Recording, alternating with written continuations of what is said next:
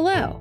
From Wonder Media Network, I'm Jenny Kaplan, and this is Encyclopedia Womannica. Today we're talking about one of the most famous socialites of the 20th century. Her hobbies included racing powerboats, owning a women led garage, and collecting rare dolls on her private islands.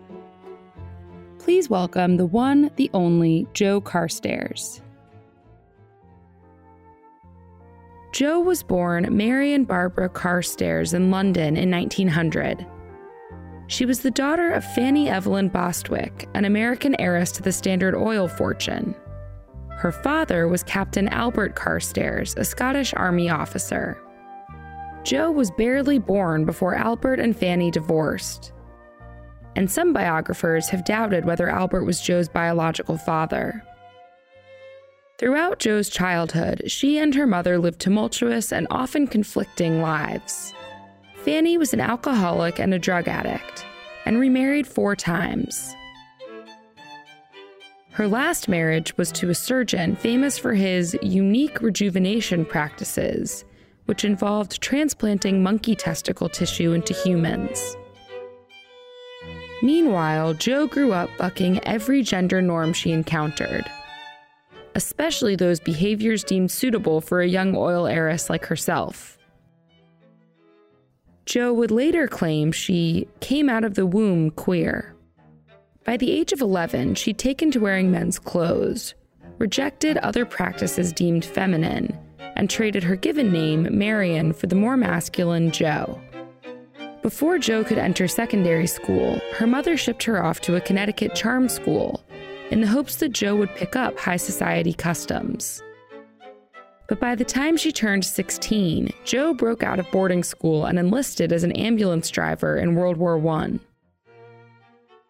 Displeased with her daughter's behavior, Fanny threatened to cut Jo off financially unless she straightened up and got married.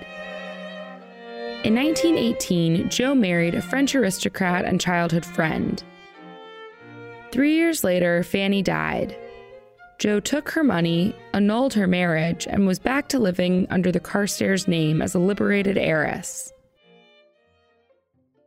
Jo used her money to start a women only car service. She called it X Garage. It consisted entirely of women drivers and mechanics and also functioned as a car hire service. Customers included veterans and widowers of war, as well as London's elite.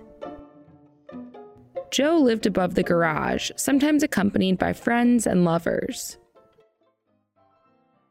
But cars proved too tame for Jo.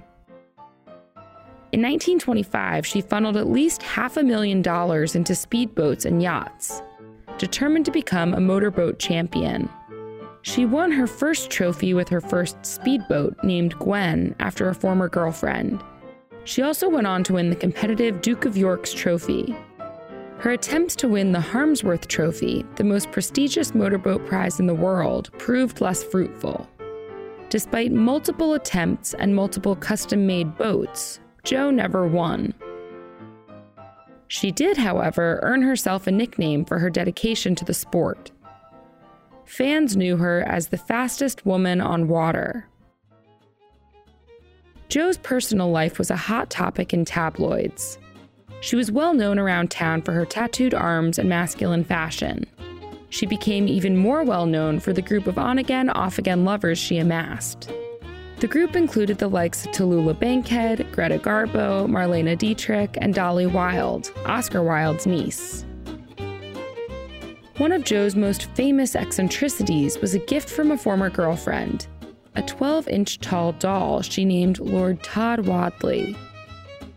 She became so attached to the doll, she had custom luxury clothes made for it and added its name to her front door plaque. In 1934, Jo bought herself a private island in the Bahamas for $40,000. On the island, she built Whale Cay, a resort hideaway for her famous array of sometimes friends, sometimes lovers. She set up a power plant, a radio station, a schoolhouse, and even a personal museum on the island. Eventually, she purchased four more islands. Joe's relationship with Whale Cay fell somewhere between owning land and, as Joe herself would later put it, running a country. She gave several friends and staff on the island stipends for life. Most of them were Bahamians who lived there prior to Joe's arrival. While reports of Joe's exploits stressed her financial generosity and focus on local agriculture, her approach was also deemed paternalistic. In 1975, Joe sold Whale Cay and moved to Florida. In her later years, she recorded monologues of herself on tape, so someone could someday write a biography of her life. She died at the age of 93 in Naples, Florida. She requested to be cremated, and in proper Joe Carstairs fashion, she took Lord Tod Wadley with her. All month, we're celebrating Pride.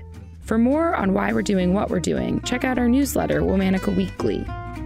Follow us on Facebook and Instagram at Encyclopedia Womannica. Special thanks to Liz Kaplan, my favorite sister and co creator. Talk to you tomorrow. Hi, it's Jenny. I'm so excited to tell you about a new Wonder Media Network show called Gravity.